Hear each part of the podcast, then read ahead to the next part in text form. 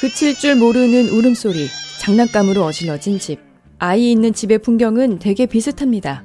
하지만 육아를 하며 느끼는 고통은 제각각입니다. 한 명 키우는데도 왜 이렇게 힘들까? 특히 예민한 사람에게 육아는 매 순간이 고비입니다.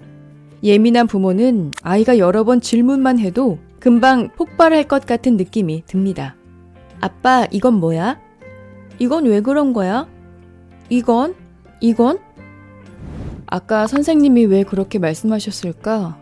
우리 아이 발달에 무슨 문제가 있는 건 아닐까? 사소한 일에도 꼬리에 꼬리를 문 걱정들로 밤을 꼴딱 세우기도 하죠. 예민하다는 건 어떤 의미일까요?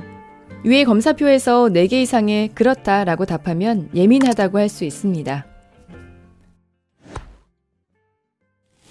아이에게 화내고 육아에 쉽게 지친다고 해서 부모 자격이 없다고 자책하지 않길 바랍니다. 예민한 부모는 누구보다 훌륭한 부모가 될 자질을 가지고 있습니다. 예민한 부모는 아이의 느낌이나 생각, 욕구를 잘 파악합니다.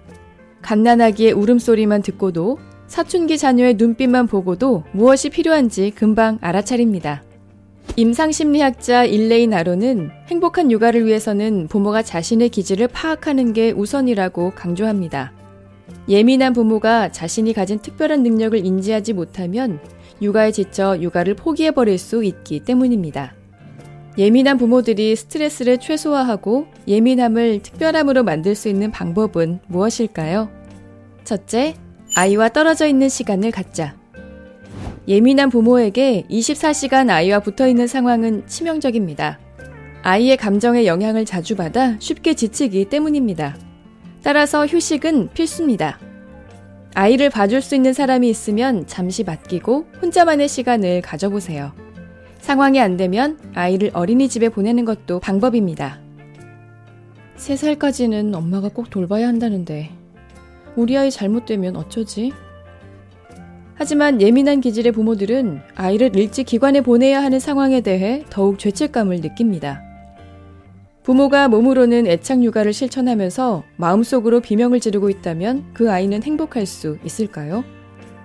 예민한 기질의 부모는 버겁다고 느끼기 전에 틈틈이 휴식을 취해야 합니다. 그래야 과도한 자극과 피로에서 벗어날 수 있습니다.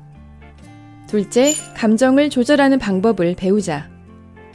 예민한 부모는 우울과 불안, 극심한 스트레스를 남들보다 더 많이 인식하고 경험합니다. 부모가 정서적 스트레스를 받거나 감정 조절이 안 되면 아이에게 감정적으로 격하게 반응하게 되고 결과적으로 아이에게 부정적인 영향을 미치게 됩니다. 과학자들이 추천하는 감정 조절법 중 하나는 다른 생각을 하면서 주의를 분산하는 것입니다. 예컨대 아이에게 화가 날 땐 천천히 10가지 세어보세요.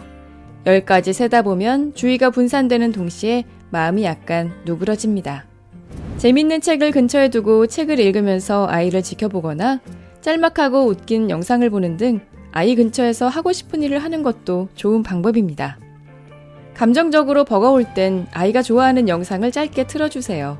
그동안 부모는 마음을 가라앉히고 자신을 추스를 수 있습니다. 셋째, 포기하고 싶을 땐 육아일기를 쓰자.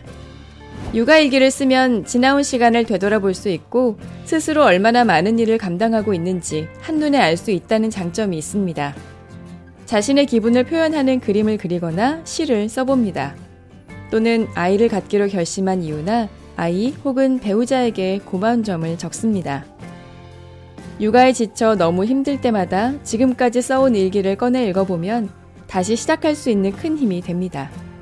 훗날 아이에게 육아일기를 보여주며 성장 과정을 들려준다면 육아일기가 보물처럼 느껴질 것입니다. 내가 너무 예민한 건 아닐까? 잘하고 있는 게 맞나? 끊임없는 고민과 자책은 이제 그만하세요.